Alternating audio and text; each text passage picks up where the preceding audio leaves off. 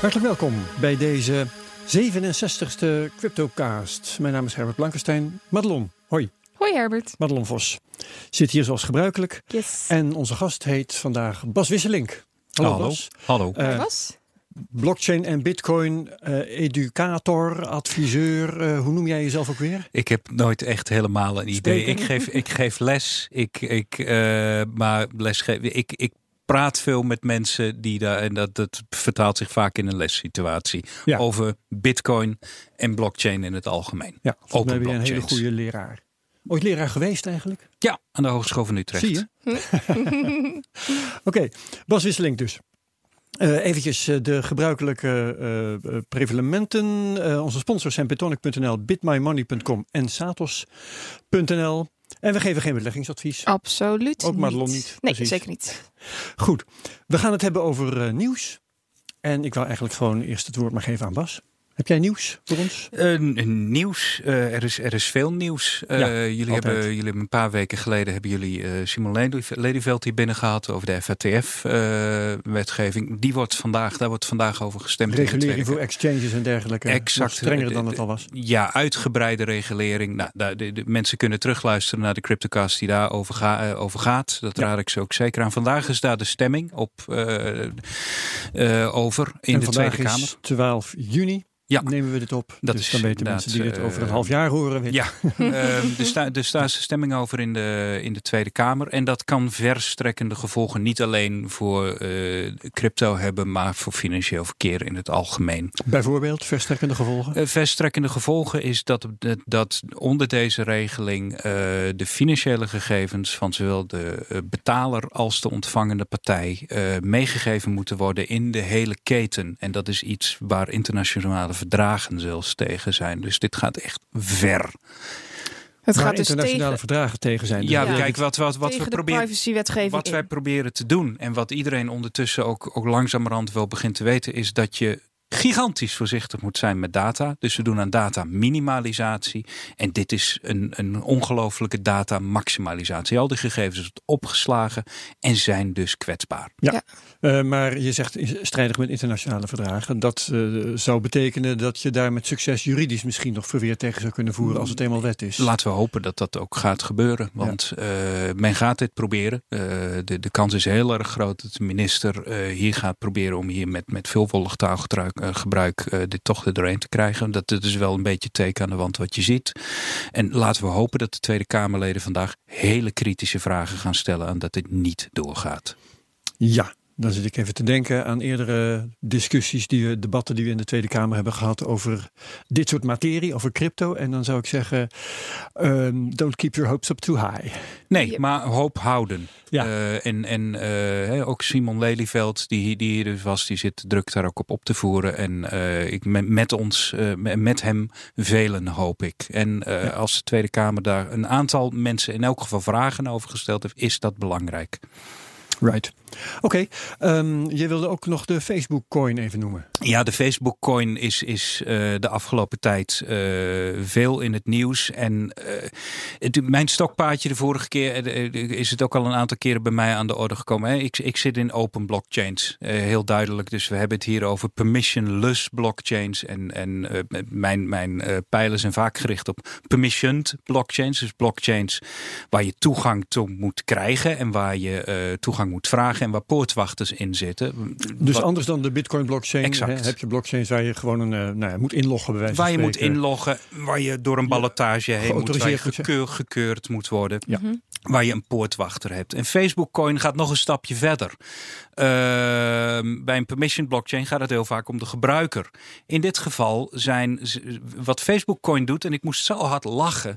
Ehm, want, want ja, wat moet je anders? Je kunt, je kunt Ja, moeilijk lachen gaan huilen, huilen. elke keer. Exact. Ik wil zeggen, want je ziet er helemaal niet uit als je er Zij, zij, van- zij gaan nodes, de, de, de, de, de nodes die transacties gaan bevestigen, gaan, gaan, eh, gaan toelaten tot, tot de chain, gaan ze verkopen Verkopen. voor 10 miljoen het stuk het recht daarop om zo'n node te draaien. Serieus? Eh, Serieus, dit is het model wat ze hebben. En dan moet de eerste vraag ook zijn, waar betaal je dan voor? Ja. Want Ja, want bij Bitcoin kan iedereen in principe een node draaien. Exact. En, en als jij meedoet bij bijvoorbeeld een supply chain coin zoals Maersk, de grote, de, hè, de grote verscheper, die heeft ook een, een permissioned blockchain.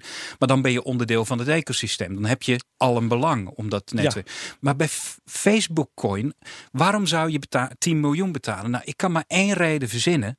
Want waar is Facebook groot in? Data. Dus je betaalt hoogstwaarschijnlijk, en ik, ik, we, zullen, we zullen het, want dat is onduidelijk, maar je, waar betaal je voor? Voor het financiële transactieverkeer van deze gebruikers. Die kopen zich in op Facebook Ja, Coin. dus Walmart bijvoorbeeld Exact. kan gewoon nood worden en dan En die kan dan, komen. exact, die kan dus de financiële data en niet de echte, want het is niet bij een bank, die mag je niet zomaar inzien, maar die van Facebook Coin wel. Dus er zijn straks 100 partijen die inzicht krijgen, mogelijk in de betalingsgegevens die op het Facebook-netwerk plaatsvinden. Als jij Facebook Coin gebruikt, dan, stel- dan is dat wat je doet. Bij Facebook als gebruiker weten we, stel je je data ter beschikking aan derde partijen. Ja. En dat is een verzekeringsmaatschappijen zullen dat misschien wel leuk vinden om maar eens een dwarsstraat te noemen. Exact. Ja. En 10 miljoen is een koopje. Ja. Voor, dat soort financiële data. Poeh. Dat dus eh, Facebook Coin wordt, ik zie, ik zie het in Bloomberg, ik zie het in Forbes langskomen, hè, de, de, de standaard dingen waar crypto wel eens in behandeld wordt. En daar wordt er bijna juichend over gedaan. En het enige dat ik denk is, dit is, dit is nog grotesker dan wat, wat, eh, wat permission blockchains al doen. Je gaat de data ook nog eens een keer bij opbod verkopen.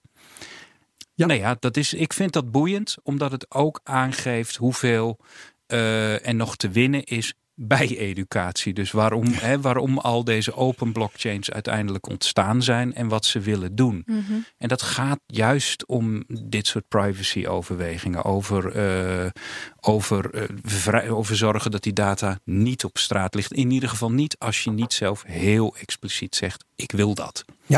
We gaan daar eh, het komende uur ongetwijfeld nog heel veel meer over zeggen. Dankjewel, eh, Madelon. Wat was jouw nieuws? Ja, ik had een, eh, een nieuwtje over Coinbase. En niet zozeer het nieuws over Coinbase zelf vind ik interessant. Maar ik vind hetgeen wat dit teweeg brengt, vind ik heel erg interessant. Ik zal het even kort toelichten. Coinbase komt namelijk met een betaalpas voor cryptomunten. En Coinbase komt dus met een betaalkaart naar Nederland en ook andere Europese landen. En eerder hadden ze dat al in het Verenigd Koninkrijk, maar nu breiden ze dus uit. En in principe kun je met bedragen tot 200 euro transactiekostenvrij eh, betalen, geld opnemen en dergelijke. Bij bedrijven die dan crypto accepteren natuurlijk. Hè? Dat hoeft niet eens, want het gaat in principe middels een creditcardfunctie of een debitcardfunctie. En ehm, die partij die ontvangt gewoon euro's of dollars. En hier in Europa dan natuurlijk wordt, eh, euro's. On the spot wordt het ook eh, omgezet. En dan krijg ik eh, de eerste gedachte in mijn hoofd. En dat is: oh jongens, er is een exchange. En daar ga je je geld naartoe brengen. En je vertrouwt die exchange dan dusdanig dat je daar geld ja, bij durft te stallen. En dat dan durft uit te geven alsof het je gewone betaalrekening of wellicht wel je spaarrekening is. Ehm, dat is één waar bij mij de alarmbellen afgaan. En twee is het feit dat we een verschuiving plaats zien vinden van ehm creditcard providers of van, van een PayPal of van een Tikkie naar eh, exchanges die de functie van betalingsverkeer voor ons gaan regelen. Ja. En dat vind ik een hele zorgelijke. We hadden het net over, over Facebook Coin. We zien dat de grote exchanges en de grote techbedrijven, ook een Microsoft, ook een Apple, ehm, Facebook, maar dus ook nu Coinbase en straks ook Binance, die allemaal een beetje richting de positie van een bank gaan kruipen. Ja. En ik vind dit een onwijs zorgelijke beweging. Waar we eerst in eerste instantie dachten, in 2013 spreek ik dan over, dat we met z'n allen zeiden, nou, Bitcoin gaat de wereld veranderen. Dit wordt het betaalmiddel van de toekomst. Denk ik nu, eh, die grote techbedrijven, die worden wel heel erg groot. De exchanges krijgen wel heel veel macht. Mhm. Eh, misschien gaan die juist wel aan de, aan de poten van de, van de banken zagen. Maar precies, wacht, even, want ik wou al roepen, wacht even. Ehm, jij eh, laat het nu klinken alsof het heel verontrustend is. En dat Ja. begrijp ik ook. Eh, aan de ene kant ga ik met je mee. Aan de andere kant was het leuke altijd van crypto. Dat je dacht, dat gaat zagen aan de poten van, de stoelpoten Ja. van de banken. Nou gebeurt het. En omdat het toevallig een exchange is, vind je dat verkeerd? Want eh, ja, vertrouw jij die exchanges dan niet? Coinbase bestaat al wat langer dan vandaag. Absoluut. Eh, het is niet verstandig om je geld bij een exchange te laten staan. Dat allereerst. Mhm. Eh, het hele crypto-idee ging, of het hele Bitcoin-idee ging over het feit dat je je eigen bank kan zijn en die derde partij niet nodig hebt. Waarom stoppen we er dan nu toch weer een derde partij tussen? Dat, dat begrijp ik niet helemaal. Maar voor gemak. Ja, dat geldt ja, natuurlijk ja. ook voor de Facebook coin. Maar Bitcoin is ook ontzettend gemakkelijk. Geef me je QR-code en we kunnen, we kunnen transacties ja, doen. Ja, als je de juiste app maar hebt. Ja, precies. Het, het is ontzettend simpel. En, en om dan een, een exchange te gebruiken waarbij je niet zeker weet of je cryptocurrencies veilig staat. En, en dan ook nog die transitie, wat we nu zien met die big techs. Ik maak me daar wel echt zorgen over, absoluut. Ik ben ook wel Ja. benieuwd hoe jij daarnaar eh, naar kijkt, Bas. Bas. Nou ja, dit is, ja, dit is een van de dingen die ik, eh, waar ik zelf ook over schrijf. Ik heb, ik heb een, een serie gedaan over, over een, eh, een document uit 1993, de Mhm. cypher, eh, A-Cypherpunks Manifesto. En dat Ja. is, de Cypherpunks is, is zeg maar een groep technologen geweest die heel erg rondom privacy systemen eh, gewerkt heeft. En in 1993 is er al een document over uitgekomen. En een van de Eric Hughes. Eric dat. Hughes heeft Ja. dat inderdaad. En eh, hij, hij, ik, ik, de Nederlandse taal staat hier letterlijk. Daarom is het nodig in een open eh, samenleving om een anoniem transactiesysteem te hebben. En ik zie dan al alarmbellen, alarmbellen bij mensen afgaan. Bij die Kamerleden die aan het stemmen Nou, zijn. bij eh, vandaag. mensen in het algemeen. Hè. Anoniem is, is een soort codewoord voor illegaal geworden. Crimineel Ja. of eng. De, de reden hierachter is wat, wat ze hier omschrijven. En, dat, en, en kijk hier eens naar in het licht van wat er nu allemaal gebeurt. Is een anoniem transactiesysteem is geen geheim transactiesysteem. Maar het is de basis waarop individuen ervoor kunnen kiezen hun gegevens vrij te Ja. geven. Als je niet begint vanuit een basis van anonimiteit, kun je ook niet de keuze meer hebben. Dus als je begint met open, kun je nooit meer terug. Dan kan de geest niet meer. En dat is mijn bezwaar tegen dit soort systemen. Mhm. Je begint al vanuit een niet-anonieme situatie, want Coinbase heeft allemaal eh, verplichtingen te Know your voldoen. customer. En Ja. laten we daar even geen moreel oordeel Mhm. over vellen. Gewoon het feit constateren dat ze die verplichting hebben. En dat je daar dus ook nooit meer van wegkomt. Die transactie kan nooit meer geheim worden. Je hebt die keuze niet. Ehm, en daar gaat dit om. Bitcoin is Bitcoin. En laten we ook even al die Monero Zcaches en zo erbij pakken. Want die worden altijd nu in de criminele hoek geduwd. Die gaan niet zozeer om het geheim houden van dingen. Die gaan erom om het hebben van die keuze. Ja. Ja. En als je die keuze één keer uit handen hebt gegeven, heb je hem voor jou en voor degene die de betaling ontvangt. Hè, laat dat, dat is ook belangrijk, ook uit handen gegeven. Ja, ja. En dat, dus ik kijk hier inderdaad ook naar en denk ze van ja, dat begon leuk. En nu snap je het niet meer. Mhm. Nou, het, het probleem dat ik ermee heb, dat heb ik hier vaker ook wel gezegd. Dat is, dit is allemaal goed en wel als je uitgaat van het goede eh, in de mens.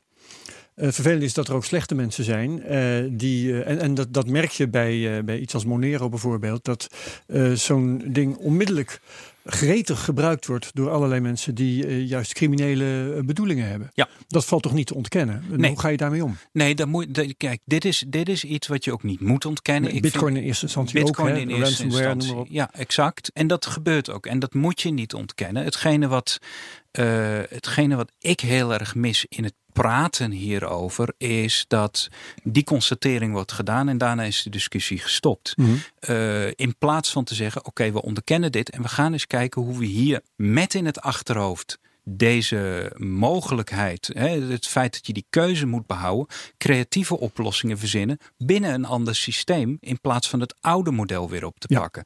De discussie schuift zo snel na. Oké, dit werkt dus niet, dus we gaan gewoon weer doen wat we deden.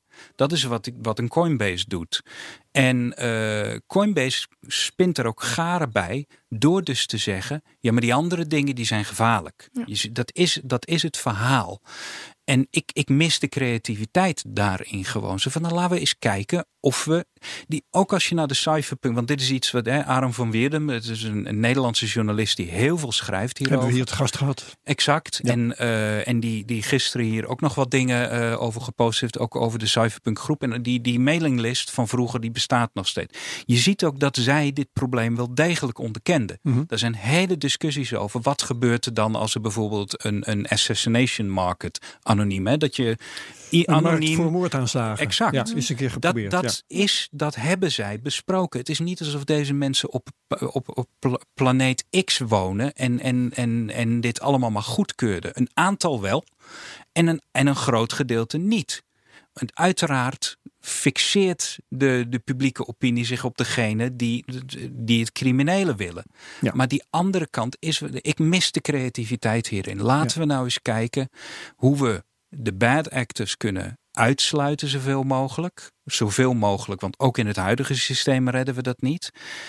En ondertussen de keuzevrijheid van ons als consument, als mens kunnen behouden. Want als je die eenmaal kwijt bent, krijg je hem nooit meer terug. Ja.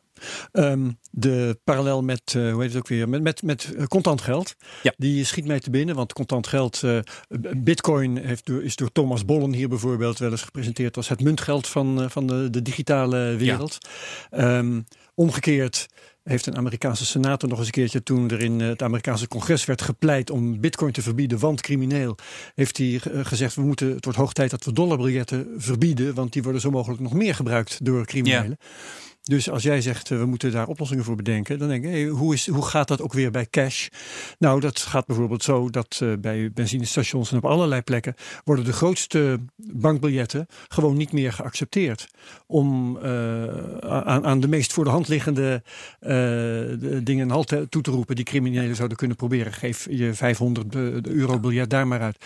Dus denk jij dat een oplossing zou kunnen zijn voor crypto om al te grote transacties, om die op een of andere manier moeilijk te maken, om, of, of, of dat je je daarvoor moet legitimeren of iets dergelijks? Nou ja, dat is, dat is iets wat in de samenleving in die zin ligt. Hè? Dat ligt dus niet ja, in. Dat ligt dus niet. Bijvoorbeeld, hè, ja, maar dat, is, dat, is, dat ligt niet in het systeem. Nee, dat, dat, ligt niet, dat ja. ligt niet aan het inbouwen van backdoors in zo'n in zo'n netwerk. Dat, Zeker. Uh, en ik kan mij, hè, uh, een van de, een deel daarvan komt ook uit bedrijven zelf. Een benzinestation wil dat niet meer accepteren. Wordt niet eens van bovenaf opgelegd, ja. omdat het gewoon het risicoprofiel is niet oké. Okay.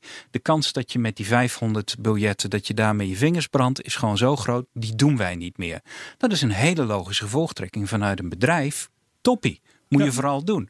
Als het opgelegd wordt vanuit een regering, dan krijg je allemaal haken en ogen. Omdat je daarmee heel vaak zo'n groot net werpt dat je ook an, dat je bijvangst krijgt die niet oké okay is. Hè? Ja. Dat legitiem gebruik uitgesloten wordt. Ja. Dat is een hele moeilijke discussie, maar dat is in elk geval met open vizier de discussie aangaan.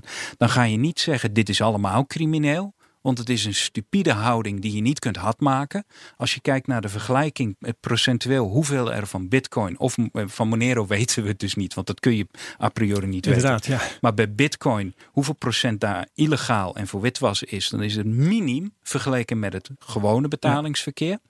Net als uh, bij cash trouwens. Dus dan kun, je, dan kun je logischerwijs niet volhouden dat het alleen maar voor criminelen is. Dat kun je niet volhouden. Dan moet je met open vizier die discussie aangaan en zeggen, weet je, we verliezen hier inderdaad cash bijvoorbeeld, want dat is een groot probleem. De cashfunctie van geld. Geld zonder geschiedenis is misschien een beter, uh, want ik kan van mijn euro kan ik niet zien wat de, wat de geschiedenis is. is. Ja. Maar ik kan hem dus uit blijven geven. Uh, dat is waar het hier om gaat. En bij bitcoin overigens kan ik dat dus wel. Bij Bitcoin kan ik, behalve als ik heel veel moeite doe, met, door, door inderdaad door allemaal tumblers heen te gooien, kan ik wel degelijk de geschiedenis zien. Monero is gebouwd om zo'n cash systeem te zijn. Heel expliciet. Niet om anoniem te zijn, om cash te zijn, digitaal. Ja. Maar, maar uh, Madelon, had jij nog meer nieuws? Nee, dit was mijn, ja? uh, was mijn nieuws voor vandaag. Oké, okay. uh, dan wil ik er nog een paar noemen. Um, even in willekeurige volgorde. Ja, uh, de nieuwssite CCN gaat sluiten. Wisten jullie dat? Nee. Ja. Jij hem, wel. ik heb hem gisteren gezien. Ja, niet omdat ik eraan bijgedragen heb, maar Nee. nee, maar dat is helemaal niet leuk. Dat is een, een uh, bekende en goede crypto nieuws site. Uh, Ja. is, wat betekent het ook weer? Crypto. Coin Network? Crypto, of zo? nou zoiets. Maar in ieder geval, ehm, ze, eh, ze hebben zoveel last van een update van het Google-algoritme. dat ze niet meer worden gevonden. En dat ze daardoor geen inkomsten meer hebben. En ze gaan, ze gaan sluiten. Ze hebben het zelf gemeld. En eh, allerlei andere Forbes en dergelijke, die melden dat vervolgens ook. CCN gaat sluiten. En dat komt dus door Google. Zou daar dan iets achter zitten? Nou, ehm, ja, dat is wel erg kwaadaardig om dat te veronderstellen. Ja. Eh, je kunt niks uitsluiten. Nee. Ehm, Want gebeurt het- dit vaker? Eh, Nou, die, dat algoritme wordt voortdurend veranderd en daar wordt voortdurend over Ja, geklaagd precies. door allerlei bedrijven. Ook bijvoorbeeld bij YouTube wordt er voortdurend geklaagd Ja. door allerlei vloggers. Dat ze een goede boterham verdienen en dan komt er een update van het algoritme en pieuw, eh, ze ja, zijn weg. ik heb er ook wel eens last van gehad. Ja. Ja, precies. Dus dat is een eeuwig probleem. En dat is ook iets wat, wat je Google niet helemaal kunt verwijten. Want eh, ze ze, ze tweaken dat nou eenmaal zo nu Mhm. en dan. Dat zouden ze ook doen met 100% goede bedoelingen. En misschien hebben ze die 100% goede bedoelingen wel. Of om hun eigen businessmodel te optimaliseren natuurlijk. Dat kan allemaal. Maar een gegeven is dat allerlei sites daar last van hebben. En eh, gegeven is verder dat in theorie inderdaad Google de mogelijkheid zou hebben om ehm, concurrenten de nek om te draaien of om bedrijven de nek om te draaien ehm, waar ze een andere reden misschien voor zouden hebben. En dat kun je in dit geval niet, niet direct veronderstellen. Zij zeggen dus zelf dat het komt omdat de views afgenomen zijn. Ja. Oké, dat is wel heel interessant. Dat ik kan tot zes maanden terug in de tijd eventjes kijken eh, hoe ze ervoor stonden qua views. Ja. En ik zie hier december 2018 zaten ze rond de 9 eh, miljoen views. In maart hebben ze nog op 10,8 gezeten. En nu zitten ze op 8,6 miljoen views per maand. Dus dat is op zich prima. Ten opzichte van vorige maand een, een decline van, eh, nou wat is het, 7,5 procent. Dus Ik, ik kijk er ook iets anders tegenaan. Hoor. Vertel, ja. Eh, ze, ze, zeggen, eh, ze, ze halen in hun eigen artikel halen ze een aantal dingen aan. Ze- CCN is een van de wat schreeuwerige sites ook. Hè. Ze, Mhm. ze Ja. gaan er met gestrekt been in. en, eh, en, hebben, en, en ik, ik voel hier ook een zeker slachtofferschap binnenkomen. Ze zeggen we zijn 23% omlaag. En we kunnen niet meer blijven bestaan, want we hebben een agressief aannamebeleid van journalisten gedaan. En we willen blijven groeien en we willen ze niet ontslaan. En dus moeten we sluiten. Dat is een interessante. Dan ontsla je iedereen in plaats van een paar mensen. Ja, daar, Ja. Zit, daar zit een logica in die, die ik niet helemaal snap. De tweede is, en, die, en, en het, het venijn zit voor mij in de staat. Ze zeggen dan, hè, de, are you a reader that wants to support us? Want ze gaan wel door.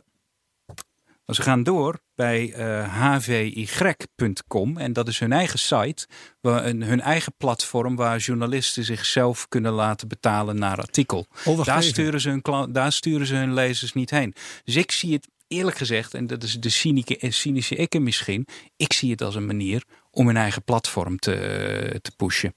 En dat vanuit een slachtofferschap te doen. Oké, En eh, ze sturen ze naar twee sites. Ze sturen ze naar HVY en ze sturen ze naar hack.com.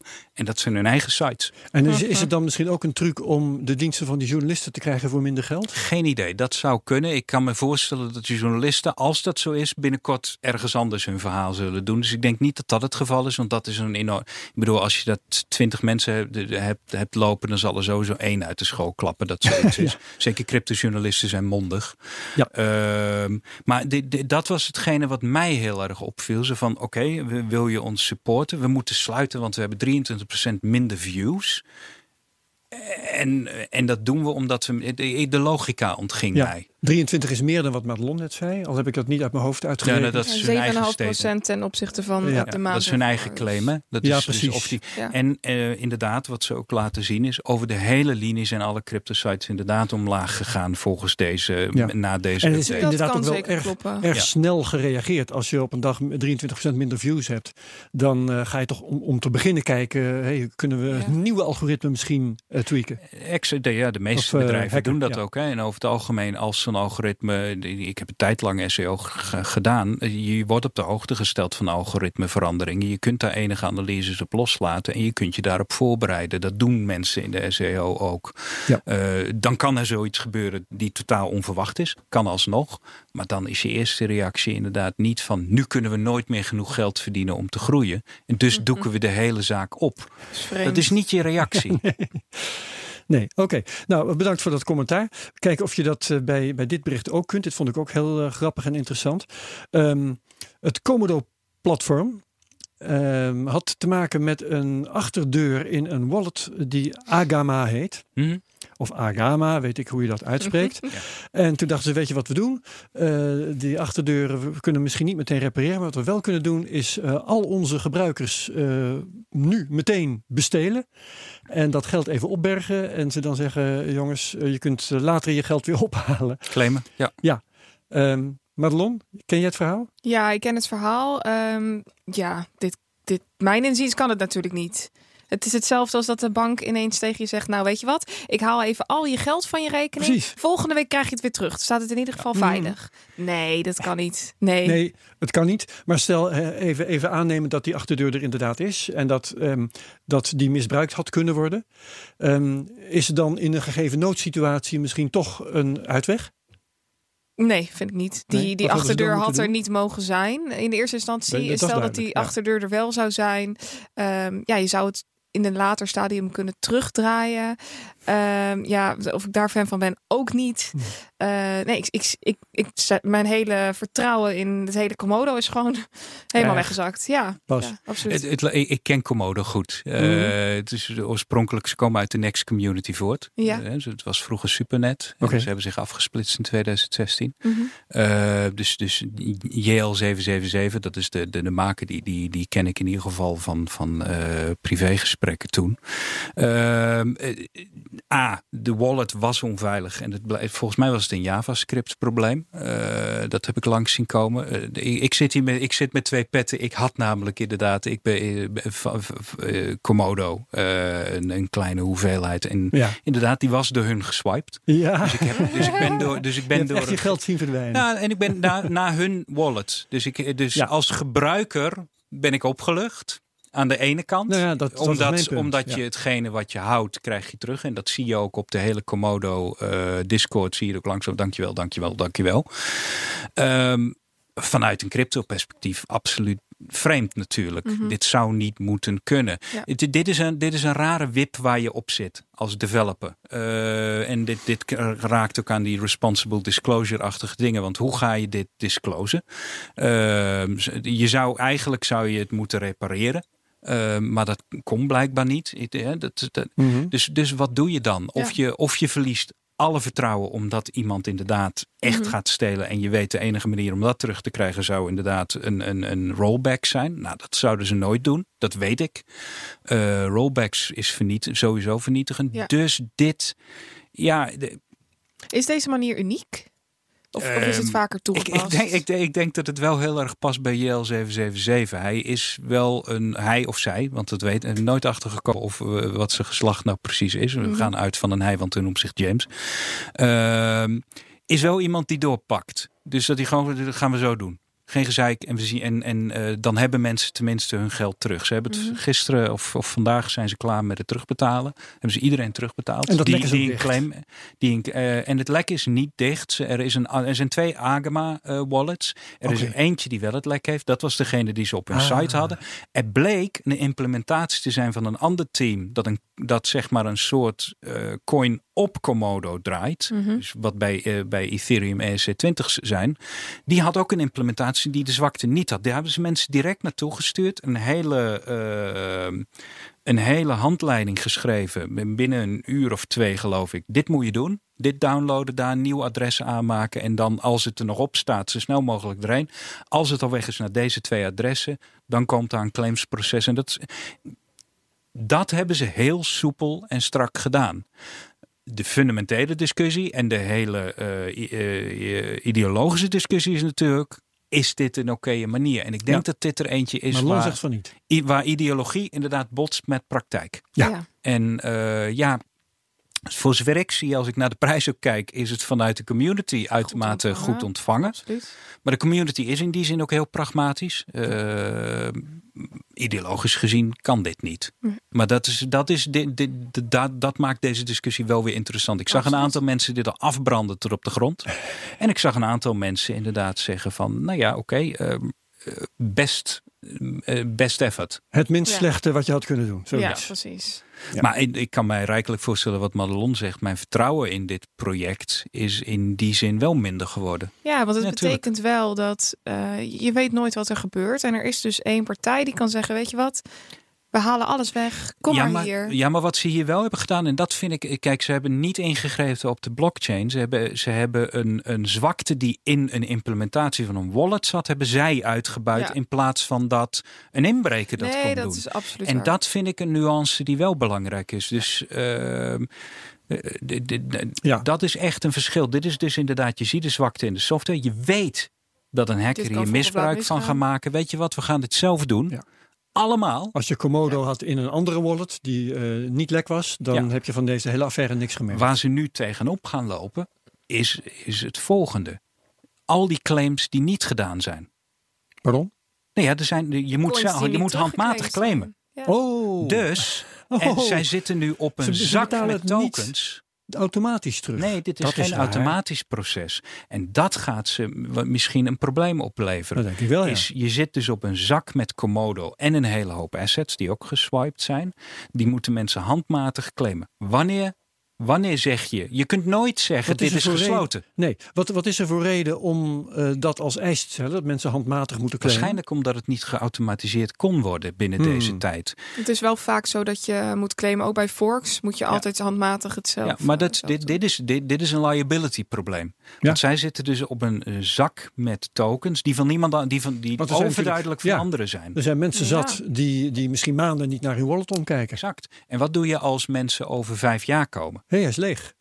ja, Ja, exact. dat is raar. En misschien weten je- ze niet eens dat ze daarheen eh, moeten gaan. nee, dus hun- dit claimsproces, dat moet blijven staan. Wauw. Ja, En da- dat is iets, dan krijg je zo'n long tail van claims. zeg dat Ja. wel, ja. ja. En de- de- de- ik eh, heb een aantal projecten gedraaid waar we datzelfde probleem hebben. En die dingen staan nog steeds geautomatiseerd open, dat mensen dingen kunnen, kunnen opkopen. Maar dit, dit kun je, als je dit handmatig doet, dit, dit- je krijgt hier dus inderdaad, eh, dit moet bijgehouden worden. Maar als straks, als stel dat eh, mensen verdwijnen, moet je het ook over gaan dragen. Iemand, dus je krijgt key-overdracht.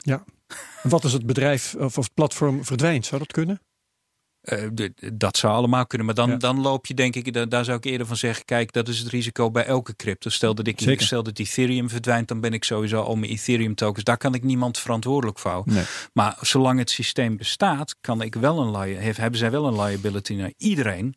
Ja. Die die tokens ooit had. En stel dat, die- voornamelijk op punten van key-overdracht op een bepaald moment. Stel dat die wallet op een bepaald moment overgedragen moet worden aan iemand anders die dat moet doen. En die gaat er vandoor met al die poen. Kan. Ja. Dit zijn, dat zijn wespennesten die ik veel fundamenteler een probleem vind dan de swipe zelf nog. Je haalt je als community een gigantisch probleem op Ja. de hals. Met de beste bedoelingen. Eh, en ik denk dat dat uiteindelijk eh, linker wordt. Ik, eh, ik doe er nog eentje, dan gaan we naar eh, de eh, koersen en zo. Yes. Ehm, ik zag een waanzinnig interessant artikel bij Bloomberg. Bloomberg heeft wat huiswerk gedaan. Die hebben zich afgevraagd. Je zit wat te lachen. je hebt het ook gezien. Ze hebben zich afgevraagd welke coins hebben nou en tijdens de piek in 2017 heel goed gepresteerd. En zijn niet tijdens de crash nog veel harder ingestort dan Bitcoin. En hebben zich ook fatsoenlijk hersteld dit jaar. Dus ik, jij, je kijkt moeilijk, Madelon. ja, je, zou jij een gok durven wagen welke coins er dan uit de bus komen? Die dus in feite gewoon nou, het- wellicht, de, wellicht hele, Litecoin. de hele, hoe heet dat, eh, ehm, achtbaan fatsoenlijk Alles hebben uitge- beter, beter hebben gedaan. Nou, wellicht Litecoin Ja. en anders is het echt een token die we, die we ergens helemaal onderaan het lijstje staat. Ja, nou, ehm, behalve Bitcoin, hè, die dus de maat, Bitcoin is in feite de norm waar het allemaal Ja. langs wordt gelegd, eh, komt uit de bus EOS. En verder, eh, dat zijn, dan kom je met, eigenlijk meteen in de coins die je wat minder serieus gaat nemen. Binance Coin, wat natuurlijk eh, ja, een soort pri- dat is- privécoin. is- Ja, Precies, Basic Attention Token. ja. eh, en Frycoin. ja, Dus, geweldig hè? Ja. Eh, Maar ja, ik vond het wel heel. eh, ik ga niet dat hele artikel nu eh, oplezen, maar per stap, hè, ik noemde dus drie van die fases waarin je wilt kijken hoe heeft een coin het gedaan. En per stap zeggen ze van nou dan valt die af, dan valt die af, dan valt die af. Heel interessant leesvoer. en en wat kunnen we hieruit concluderen, Herbert? Ehm, nou ja, het is eh, jammer dat Boris hier niet zit. Ja, Die eh, had natuurlijk gezegd, zie je wel. ja. eh, dat, dat de meeste ja. altcoins het inderdaad in, min, in minstens één van die fases het hebben laten afweten. ja. En al met al dus dat, er, dat er vijf overeind blijven, waarvan je er eigenlijk één maar eh, serieus zou nemen. Dus misschien moeten we eens een keertje het over EOS gaan hebben. Ja. Maar eh, niet vandaag, denk ik. Nee, het komische aan het artikel vond ik uit, uit dat lijstje van vijf die het gered hebben. En laten we zeggen dat Binance Coin, Frycoin en Basic Attention Token. Dat, dat geeft al aan hoe onzinnig deze vergelijking überhaupt is. En Ja. daarop zou ik zelfs kunnen. Hè, dus als dat onzinnig is, dan zou ik haast zeggen dat alles wat daar aan verliezers uitrolt ook onzinnig is. Ik denk dat de methodiek gewoon niet klopt. De Mhm. De methodologie. methodiek van Nee. Bloomberg. ja, Ja, ik denk dat wat, eh, wat hebben ze verkeerd gedaan dan? dat zij eh, prijs gelijkstellen aan dit is een interessant project. Absoluut. En die, twee ja, ja, ja. Gaan niet, die twee zijn niet gecorreleerd. Nee. Nee, maar dat was mijn interpretatie ook niet hoor. Nee. Van, van eh, deze Vanuit hele investeerders, zij, zij werken vanuit een investeerdersoptiek. Ja. Ja, daar ging het over. Dat is interessant. Ja. Ah, qua, dus dus dat, heeft, dat heeft niks te maken met interessante En wij projecten. hebben Ik hier zag ook een bij keer het een eerste gast lijstje gehad, Tron eh, staan en dan ben ik afgehaakt. Wat zei ze? Ik zag in het eerste lijstje zag ik Tron staan en daar haakte ik in het artikels een beetje af. Maar Zo, dit oh, die vind je redelijk. Oeh, jongens. Die zijn Dit heeft nog sterk, niet zei die. eens eh, te maken met, met investeren, zoals jij zegt. Want dan kijk je echt, Ja. wat, wat zijn de basics en wat, wat kunnen we daarmee? Wat heeft dat voor potentie op lange termijn? Dit is puur eh, speculatief, eh, Ja. snel handelen. Waar. om veel geld te verdienen. Dat is eigenlijk waar het op neerkomt. En het heeft niks te maken met de value van bepaalde tokens of van bepaalde assets of currencies, hoe je het maar voor je wilt zien. Ehm, dus ja, dit onderzoek, ik weet niet zo goed wat ik hiermee, wat ik hiermee zou moeten. Zij doen op het laatst doen ze namelijk ook iets raars. Dan haalden ze dus een aantal tokens erbij die later geïntroduceerd zijn, dus na 2017. Ja. Die dus die, die daling, waar, waarbij je dus inderdaad op de, op de sites, op, eh, zelfs op Messari, op Onchain FX, zie je daar, er staat die metric percent, eh, percent down from ATH. Mhm. hè, vanaf eh, all-time high. High.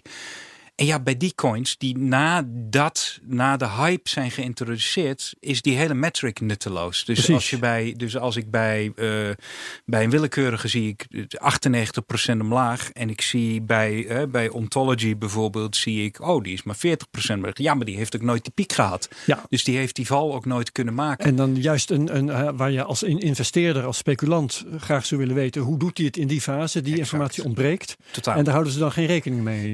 Nee, die valt dan mij. weg. En dan Ja. is je methodologie dus, dus eh, op zijn minst slordig. Hmm. En, en eh, die, dat kun je dan, hè, dan zie je Bitcoin SV wordt daar ook in meegenomen. Van, ja, maar dat is inderdaad een veel latere fork. Dus die kun je niet op, die, op diezelfde eh, dingen beoordelen. Mhm. Appels en peren. Appelsperen. Oké, Maar alsnog, er, er, Oh, zijn sorry. dus, Ja. er zijn dus maar een paar eh, die het beter gedaan hebben dan Bitcoin. Dat is wel eigenlijk de conclusie. Dat is sowieso de conclusie. Ja, Ja. nou, en als je, als je dat wil weten, dan is, het, ja, dan is dat toch wel interessant. Dat vond ik in elk geval. Ja. Eh, ja, de, de technische analyse natuurlijk. Ja. Even eens kijken. De koers die hangt nu op dit moment op 7.995 dollar op mijn grafiek op Bitstamp. Dus dus vandaag de 12e, woensdag 12 juni. En we zien nu dat de koers een bepaald patroon vormt. En dit is een ascending triangle, zoals dat heet. Dat is een driehoekpatroon waarbij de toppen op de grafiek horizontaal lopen en de bodems steeds een stukje hoger worden. Ja. En dit is vaak een continuation pattern. En wat houdt dat in? Dat betekent dat de koers eventjes rustig wordt, dus tot, tot stilstand komt om een beetje naar links en naar rechts of een beetje omhoog en omlaag te Uit verschuiven. te rusten. Precies, even op adempauze te komen en daarna weer door te schieten. Nu moet ik wel zeggen, dit is een patroon wat ik nu zie op de 4 uursgrafiek. En een 4 uursgrafiek is wat minder reliable, om het zo maar te zeggen, dan ehm, de, de daggrafiek. Maar alsnog is het een klein patroon wat zich nu vormt, wat dus een mooie opwaartse potentie zou hebben. Waar de koers wel eerst overheen moet, is dan de 8000 dollar. En dat is ook waar ik zelf van zou zeggen, hier kan mijn order er weer in. En aan de onderkant hebben we dus een hele belangrijke steunlijn die, lijn die schuin mee omhoog loopt. Zo. En ehm, mocht de koers daardoor heen zakken, dan hebben we een negatief koersdoel. Maar vooralsnog ehm, is de kans groter dat de koers opwaarts uitbreekt. En daarop kun je dus anticiperen op beide situaties van doorbreken. Eh, en op de daggrafiek zitten we nog steeds in die grote, eh, ja, opwaarts, mega, eh, bijna horizontaal lopende lijn. Dus wat dat betreft nog steeds behoorlijk positief. Wel, als ik dit bekijk, ehm, zie ik dat we wel heel erg hard omhoog gegaan zijn. Ja. Ehm, als je dit op Sinds de... eh, 1 april eh, bedoel je? Ja, ja eigenlijk al sinds, sinds december 2018 zou je al kunnen zeggen... dit was al een hele harde spijk omhoog. En dan vanaf inderdaad 1 april ging het nog harder omhoog. Eh, als we dit nu zo door zouden leggen op de logaritmische schaal... dan zouden we binnen drie maanden op 20, even kijken, 20, 22.000 dollar staan. Dus dat verwacht ik niet. Dat zou een all-time high wezen. Ja, de koers die mag echt wel eventjes weer rustig aan gaan, eh, gaan doen. In wat rustiger Ja. vaarwater terechtkomen tot eind van dit jaar. Lekker alles rustig gaan. En eh, vanuit daar, eh, daar weer een stukje omhoog. maar voor nu nog steeds positief. Ja, en Bas zit er weer een beetje bij te grinniken. Ja, nee, ik vind dat de numbers go up. Kom op. niks, niks. Die koers mag. Die mag niks. Oké. Ehm, ja, eh, wat de luisteraars van mij nog te goed hebben is eh, een update over mijn uh, Oh ja. tradingbot. Maar dat ga ik Ja. nu niet doen. Hm. Oh, Daar ga ik Nou, lekker, ja. dat is dan nu een teaser. Dat doe ik volgende week wel een keertje. Want anders houden we te weinig tijd voor, voor alle dingen die we nog met Bas willen bespreken. Dus Ja. dat, dat sla ik lekker over. goed. Dat komt wel een keer. Ehm, want dat, dat wat in het vat zit, verzuurt niet. Hey Bas, ehm, je wou het over van alles en nog wat hebben. Eh, die FATF, dat hebben we eigenlijk al gehad. Of wou je daar nog meer over zeggen? Eh, nee, ik, ik, ben de, ik denk dat we daar gewoon even moeten afwachten wat er nu uit de Kamer gaat komen. Ja. Eh, het, het, het sluit eh, hetgene wat, wat, wat, ik, wat me wel opviel bij de dingen die ik inbracht, was eh, dit, dit is allemaal een, wel overkoepelend te vatten over wat doen wij met onze data. En in dit geval heel Ja. specifiek, wat doen we met onze financiële data? Want het- een van de dingen die ik, die ik toch blijf tegenkomen, is de afgelopen zes jaar is er een terugkerend thema, is wat eh, is, is dat deze hele beweging waar we mee bezig zijn niet zozeer te maken heeft met ik wil, hè, ik wil zo nodig een apart muntje of ik wil de banken omvergooien. Dat, is, dat, hè, dat, dat, dat thema dat zie je wel terugkomen. Maar het heeft er heel erg mee te maken dat in de afgelopen jaren met de digitalisering we steeds meer ons afhankelijk zijn gaan maken op een manier van partijen waar ze dat voorheen niet waren. Hè, eh, God, wat was het gisteren ook alweer? Gisteren, toen, toen, oh ja, dat was inderdaad toen, de, toen het netwerk neerlag, het PIN-netwerk. Ja. Hè, dat hebben we nu natuurlijk meegemaakt. Zie je allemaal, oh, Bitcoin lag niet neer. Nee, maar misschien dat je er nog steeds niks mee kon. Iemand vroeg toen gisteren hier bij BNR, bij, bij Jurgen Rijman, vroeg in het programma ook, maar waarom zou je dan niet zoals vroeger nog gewoon een cheque kunnen uitschrijven? Origineel idee? Ja, ja, waarbij ook direct gezegd wordt, ja, maar dat is dus super duur. Dat, dan krijg je dus al die controle dingen. Nee, we- we moeten ergens een digitale manier vinden waarop we niet gelijk al die gegevens die we inderdaad vroeger met checks Ja. en zo voor onszelf hielden, dat we die ergens, eh, dat we ons daar afhankelijk maken. Want dat was inderdaad niet. We zijn nu zoveel afhankelijker eh, van die derde partijen dan we waren vroeger. Eh, dat is waar, waar eh, het spanningsveld nu zit. En je ziet dat, dat eh, en daar is Bitcoin een onderdeel van. En dat wordt denk ik heel vaak eh, uit het oog verloren. Sowieso zijn we heel erg uit het oog verloren hoeveel we op straat gooien. Oh ja, ja, dat is waar. Mhm. Nou, en dat, dat, dat, daar valt die FATF dus onder, want je ziet Ja. de regering het soms voor ons doen. Dus in Wat dit voor geval. ons doen, bedoel je dat? De, het- de data op straat gooien. Oh ja. En eh, kijk, bij Facebook, daar kun je nog, nog eventueel zeggen, daar kun je aan meedoen of niet meedoen. Maar zo'n FATF Ja. Ja. of, een, of een PSD2 die nu ingevoerd wordt, hè, dat Precies. derde partijen over onze bankgegevens 90 dagen mogen beschikken. Dat, dat zijn bewegingen die, die ik erg, erg zorgwekkend vind. En waarvan ik denk dat we, dat we onze hele crypto-boodschap in dat eh, licht ook veel meer zouden moeten brengen. Gewoon een bewustwording. Eh, steeds meer een bewustwording. En daar, dat kun je ook vriendelijk aan mensen uitleggen. Dat heb je nu gedaan. En nou wil ik iets anders aansnijden. Tuurlijk. Eh, want de vorige keer dat jij hier was, dat was in oktober. Ja. Toen hebben wij het uitgebreid gehad over het Lightning Network. Ja. En toen heb jij gezegd, dat stond in ieder geval als kop boven onze show notes. Lightning Network maakt het nog niet waar. Of Nee. woorden van die strekking. Mhm. We zijn een half jaar verder. Mhm. Ehm, er is veel veranderd, in ieder geval in de, eh, de groei van het Lightning Network. Die, die is spectaculair geweest. Er zijn allerlei m- metrics, zeggen ze in het Engels, die we, waar we het ook wel over gehad hebben. En die je vindt op Bitcoin Visuals bijvoorbeeld. Mhm. Wat zeg jij van de ontwikkeling van het Lightning Network het afgelopen half jaar? Gestaag. Ja. Het gaat gestaag. Het leuke aan, aan het Lightning-netwerk, eh, wat, in, wat door drie verschillende partijen wordt ontwikkeld, gezamenlijk aan het protocol werken, is gestaag. Je ziet elke keer weer nieuwe dingen langskomen. Je ziet, eh, het is allemaal op zichzelf niet super spectaculair, maar eh, wat het toevoegt aan functionaliteit elke keer maakt het steeds, eh, steeds volwassener. Dus nu deze week is er dan uitgekomen dat een, eh, een, een functionaliteit die Watchtowers heeft, de- nu eindelijk productielevel begint te bereiken. En Wat is dat? wat een Watchtower? De- Het Lightning-netwerk heeft een, heeft een aantal problemen. Zoals elk project dat start.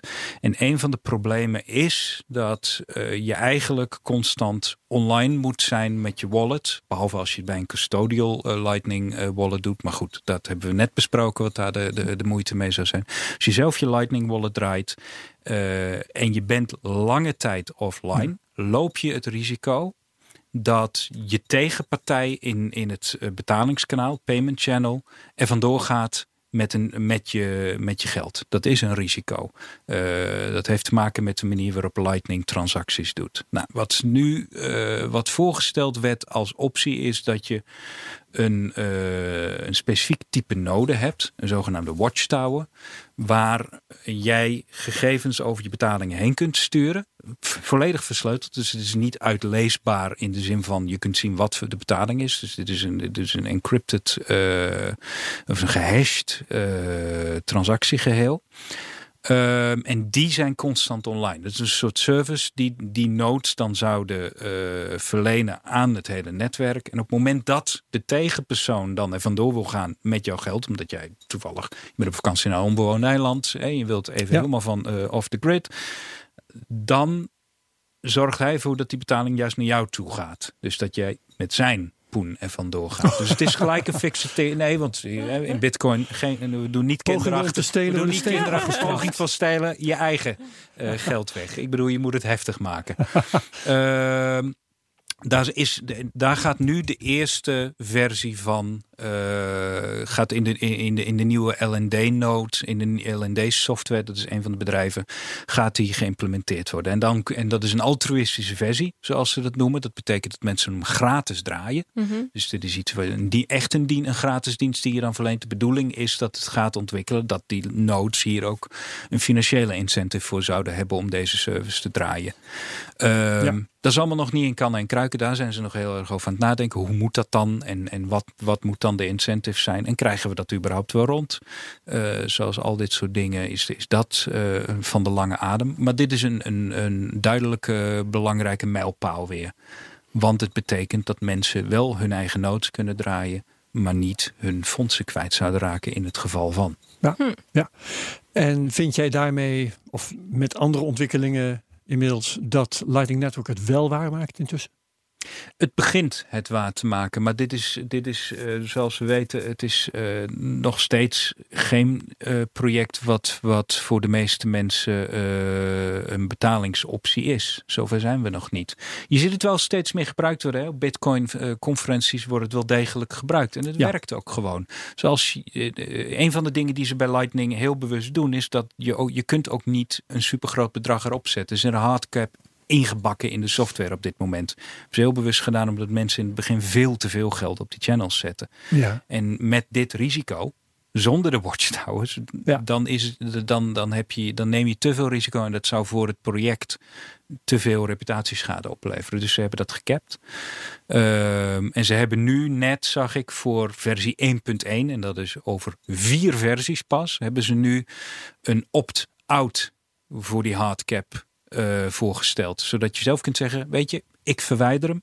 Ik ga hier wel meer op zetten. Maar dat is pas vier versies in de toekomst. Zover zitten ze te werken. En okay. hoe, lang, hoe lang duurt dat nog voordat zo'n versie dan uitkomt? Het kan tijden nog duren. Het is, het is, ze zitten nu op 0.7 en de versie waar het in voor zou komen is 1.1. En dan heb je een één versie. Dat betekent dat je echt een productieversie hebt. Ja. En de, daar zijn echt hogere eisen aan. Okay. Dus dat, dat kan nog even duren. Maar ik vind het wel goed. Dit is, dit is dus iets wat ze ook pas één versie na de productieversie willen invoeren. Mm -hmm. Dus eerst alle kink in de kabel, want zijn productieversie heeft zijn eigen fouten. En dan gaan we nog eens kijken of mensen mogen opt-outen ja. van die cap. Een vermakelijk verhaal in dit verband is uh, het verhaal van onze fooiepot. Mm -hmm. ja. Die uh, beheerd werd door Boris. Dus ja, uh, die is voorlopig even offline. Um, maar we hadden dus uh, in tegenwaarde in euro's een paar tientjes te verdelen. Ja, via tipin.me hadden we ja, dat uh, ja. ontvangen. En toen kwam Boris erachter dat je dat uh, alleen maar kon incasseren in stappen van ongeveer een euro tegelijk. Hmm. Ja, ja. via Lightning. En dat was allemaal gedoe. En ja. dan, is, dan is het heel leuk dat je microbetalingen kunt uh, doen. Maar iets minder leuk dat je ze ook alleen maar als microbetaling kunt, uh, ja, op, kunt opnemen. Ja. Dat doet wel af aan, de gebruik, aan het gebruiksgemak, zal ik maar zeggen. Ja. ja, nee, het hangt dus ook inderdaad af van wat voor soort channel je geopend hebt. Hoe groot je channel is. Als je channel inderdaad maar één groot is. Op dit moment kun je daar nog niet aan toevoegen. Dit zijn allemaal... Als je naar de Lightning whitepaper kijkt. Zoals die een aantal jaar geleden is uitgekomen. En heel veel van de functionaliteit die daarin genoemd wordt. Is er nu niet. Nog. Nog is er nog niet. Ja. Um, en dat, dat, nou ja, goed. Wat is er bijvoorbeeld nog niet? Kun je uit je hoofd iets noemen? Uh, nou, een van de dingen die niet bestaan. De, de, de, Lightning channels zijn op dit moment één richting. Dus uh, één partij opent hem en twee partijen uh, twee richtingen. Dat staat in de Lightning. Dat was de oorspronkelijke specificatie. Die is het dus nog niet. Ja, dat blijkt, ja. Nee, blijkt gewoon heel veel haken en ogen de aan. De eerste wallet, wallets, uh, die kun je wel gebruiken om, uh, wat was het ook weer, te incasseren, maar niet om te betalen exact. of andersom. Of andersom, exact. Ze gaan één richten, ze zijn één richting op en ze horen twee richtingen uit te gaan. Want anders wordt het... Wordt maar daar is wel weer een oplossing voor bedacht. Exact. Meen ik, Loop was dat, als ik me niet vergis. Nou, dus het, dat, dat is wat er dus ook gebeurt. Het, een whitepaper is, is, een, uh, is natuurlijk is een plan, is een plan en wel een onderbouwd plan. Het is niet hè, met een mooie grafiek zoals we in 2017 zoveel zagen, grote grafiek en aan het eind zijn we allemaal rijk. het is een technisch plan. Oh, en en bij, het bij het bouwen kom je er gewoon achter, oh, dit werkt dit werkt niet. Of inderdaad, we hebben hier een probleem wat als nodes offline gaan. Uh, want een van de kritiekpunten op Watchtowers is, en dat is een, een kritiek die terecht is, je hebt een derde partij. Er zit in één keer weer een derde partij tussen en die moet je weer vertrouwen. En dus dit zijn, dit, dit zijn doorlopende problemen. En dit is ook een van de dingen waar bijvoorbeeld eh, BCH-aanhangers constant op, op, op wijzen. Ja, maar dat kunnen we al. Ja. Hier. En uh, nou ja, goed. Dat is wat, wat reageer jij dan, daar dan op als mensen dat zeggen? Van nou, uh, Bitcoin Cash die kan het al lang. Ik reageer er niet op, omdat ik niet in die discussie zit. Oké. Ik, uh, ik voel mij niet geroepen om, om, om Bitcoin op die manier als persoon te, te verdedigen. En hoe observeer jij dan dat hele schouwspel als dat voor jou afspeelt, zich afspeelt?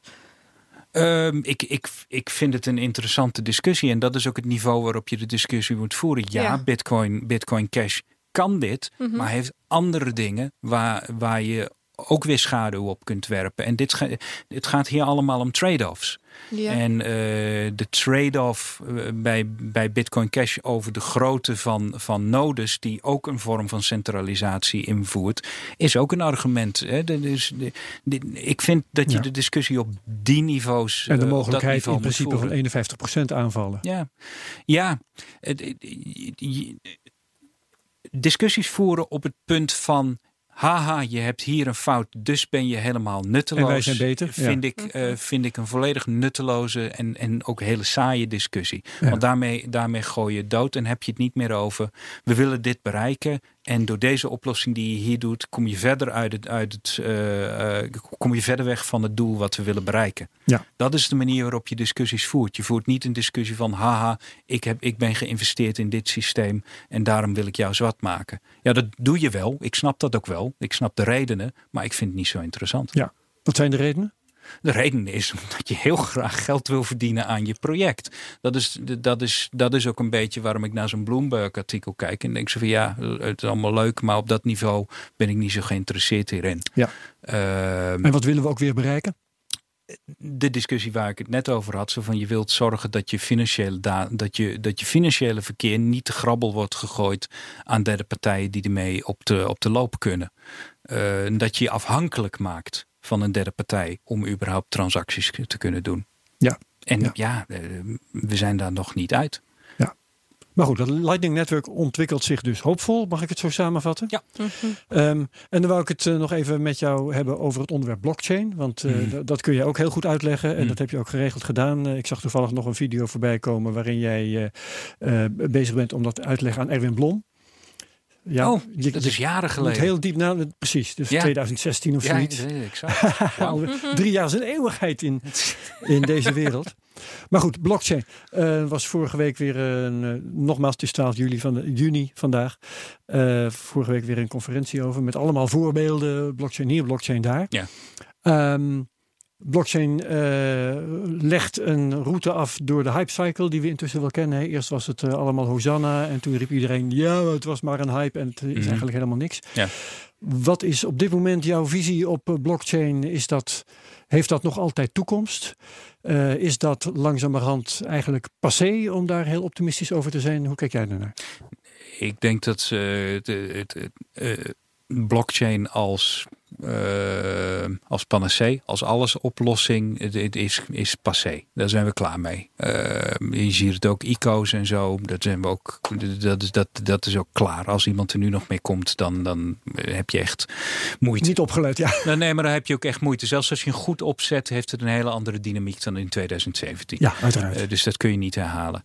Um, ik denk dat er op de, er zijn partijen die er echt serieus mee bezig zijn en die heel fundamenteel ook kijken naar welk, wat, welk probleem wil je oplossen en past het hierbij. En, en, en, en kun je, die... laat, laten we man en paard noemen. Kun jij partijen noemen die daar goed mee bezig zijn in jouw ogen? Nou ja, er zijn een aantal. Uh, degene die ik interessant vond was waar Microsoft een aantal weken geleden mee kwam. Waar ik super verbaasd mee was dat die iets op Bitcoin deden met een identificatie. Die gingen de Bitcoin blockchain gebruiken. Ja, nou, dat, en dat vond ik zo contra-intuïtief dat ik, in, dat ik nieuwsgierig word. Want als Microsoft is uitgekomen, ja, we doen iets op Ethereum of op Hyperledger, dan was ik niet verbaasd geweest. Want dat paste logisch binnen wat ze deden. En dit was er eentje, hey, Bitcoin, waarom in vredesnaam? Wat ja, heb je daar te zoeken? Precies, want daar hebben we toen met Dennis Binnenkade nog over gehad. En die gaf aan, nou, het is heel erg leuk dat ze Bitcoin gebruiken, hmm. maar is het wel verstandig? Want op het moment dat jij iets van je uh, persoonlijke data wil hmm. veranderen, of je online identiteit, om het zo maar te noemen, uh, dat gaat een beetje lastig in de Bitcoin blockchain, want het zit al vast in, in die blokken. Ja, maar Hoe ga je dat dan doen? Maar dat is wel interessant dat ze ernaar kijken. Ik vond het voornamelijk dat het is dat daar wordt niet, niet specifiek omdat het Bitcoin is, als het een andere uh, echt volledig open blockchain was geweest, was ik ook verbaasd geweest. En ik, ik een paar weken geleden heb ik ook in, op de Odyssey Hackathon gestaan in Groningen. En ja, daar zie je, je ziet de overheid zie je dus heel veel mee doen. Uh, de Binnenlandse Zaken stond daar en echt heel erg specifiek te werken aan ook identiteit. En niet alleen, het leuke was daar, je zag dat blockchain, zoals een paar jaar geleden was alles dan blockchain geweest. Hier zag je mensen super minimaal kijken naar kunnen we dit kleine stukje, kunnen we daar die, die unieke kwaliteit van blockchain, dat je, uh, mits hij voldoende gezekerd is en niet onder controle van één partij, dus geen private blockchains, dit waren publieke blockchains, kunnen we daar één element van zekeren en heeft dat dan meerwaarde? Precies, heeft dat dan meerwaarde? Want, want wat er tegenwoordig snel bij wordt geroepen is, maar kan dat niet ook gewoon met een database? Ja, exact. En dat, dat zijn dan voorbeelden waarvan jij zegt, nee, dit is inderdaad een goede keus. Nou ja, het, het moeilijke is om, om, uh, om daar nog heel erg van te zeggen: dit is een goede keuze, omdat ze inderdaad daar echt aan het onderzoeken waren. Dus daar was het inderdaad, ze keken daar dus inderdaad naar hoe ga je de identiteit opbouwen. En dat mhm. was niet alleen maar een blockchain. God zij gedankt, want daar is ik ook gillend weggerend. Nee, ze keken daar echt zo van: oké, we hebben hier bouwstenen. IDAS is dan, is dan een, een standaard voor, voor identiteit. Google, uh, Wikipedia maar eens een keer. Ja. Uh, en, dat, en daar heb je een aantal elementen waaraan een, een digitale identiteit hebben we het natuurlijk over, aan moet voldoen. En uh, één, functie die je bijvoorbeeld ook moet hebben, is dat die intrekbaar is. Dat, is een, eh, en dat, dat bleek een heet hangijzer te zijn, want dat wil je niet centraal vastleggen. Maar ze konden daar heel moeilijk uitkomen. Ja, eigenlijk moet je een lijst hebben. Een identiteit intrekken? Ja, dat even uit. Ja, dat, nou, een identiteit. Stel dat, jij, stel dat iemand fraude gepleegd heeft met jouw digitale identiteit, dan moet je aan kunnen geven: deze is niet meer geldig. Juist. Ja, Hoe doe je dat? Dat is een hele fundamentele vraag. Nee, ja, daar kijken ze, kunnen we daar iets met blockchains? Ja. Uh, maar als ik jou zo hoor praten, dan was dit voorbeeld dan was een onderzoek waarin ze aan het uitzoeken waren, ook voor zichzelf en zonder pretenties, uh, kunnen wij het hiervoor gebruiken. Ja, en, wat uh, heel wat anders is dan uh, in de tijd dat blockchain een hype was, dat iedereen riep blockchain is alles en daar gaan we het allemaal mee doen. Ja, dus je kunt eigenlijk in die zin zeggen dat we een soort reboot hebben, ehm, waarin absoluut niet meer bij voorbaat uitgegaan wordt dat het een oplossing is, maar wel dat we een interessante nieuwe kant hebben om naar te zoeken, die ook in het proces hele grote gevolgen gaat hebben. Niet kan hebben, gaat hebben. als je, het, nou ja, als je het gebruikt, dan zul je met de billen bloot moeten. Als je, als je het gebruikt en je doet het op een publieke blockchain, dan moet je proces daadwerkelijk anders. Want dan heb je dingen die niet intrekbaar zijn. Dan heb je dingen die tot in de gloria vastliggen, in ieder geval in ideale gevallen. En dat moet je dus ook echt helemaal goed doen. En dat moet je goed doen en dan moet je heel veel andere dingen veranderen die je nu hebt. En daar zijn ze zich nu ze, zeg ik, daar is degene die ik daarmee bezig zie. Dan hebben we het over overheden, semi-overheden, verzekeringen, eh, al dat soort dingen zijn zich daar nu bewust van. En dat, dat vind ik interessant, uh, want hoe bijzonder is het dat uh, overheden zich daar nu op storten. En naar een, als ik jou zo hoor praten, uh, ook op een goede manier, een verstandige manier. Ik vind het fantastisch. Uh, het leuke is, hè, ik, ik ben net, ik zeg in, in het begin van dit, dit, uur ben ik vrij kritisch op de Tweede Kamer en op, op, op, de, op het kabinet. Maar het mooie is, de overheid is niet monolithisch. Het is niet één ding. We hebben het ja. hier dus inderdaad over één ministerie. En dat doet wel iets hiermee. Een ander ministerie wilde misschien juist niets mee. Binnen overheden heb je ook weer subdingen. En de ene is positief, de andere heel negatief. En dat, dat is interessant om te zien. Daar gebeuren dingen. Uh, ik merk dat de overheid. Uh, een aantal, uh, aantal ministeries hier wel degelijk heel erg fundamenteel mee bezig is. En misschien komen ze erop uit. Het is nutteloos voor ons. Ja. Maar dan is het, wat ik nu zie gebeuren, is het dan in elk geval gebaseerd op feiten. Niet op het is crimineel. Dat ook. En dat vind ik, dat vind ik uh, goed. Daar word ik blij van. Ja, ja. helder. Um, we gaan naar een afsluiting toe. Nog vragen? Laatste ronde. Absoluut niet. nog uh, iets, ja, nog iets aan ons mee te delen, Bas. Laatste ronde. Altijd, maar laten we het niet doen. Oké. Geen dringende dingen die nee. we ondanks alles vergeten zijn. Goed. Nou, dan uh, dank ik je hartelijk voor dit college. en um, dan gaan we je zeker nog een keertje verder uitnodigen. Dus tot een volgende keer. Was Bas leuk en bedankt blockchain-expert, bitcoin-expert, crypto-expert wow. en uh, educator, leraar en nog veel meer. Dankjewel. Dankjewel Madelon Vos. Dankjewel Herbert. Jij bedankt. Dankjewel luisteraars. Uh, dit was CryptoCast 67. Tot de volgende keer. Dag.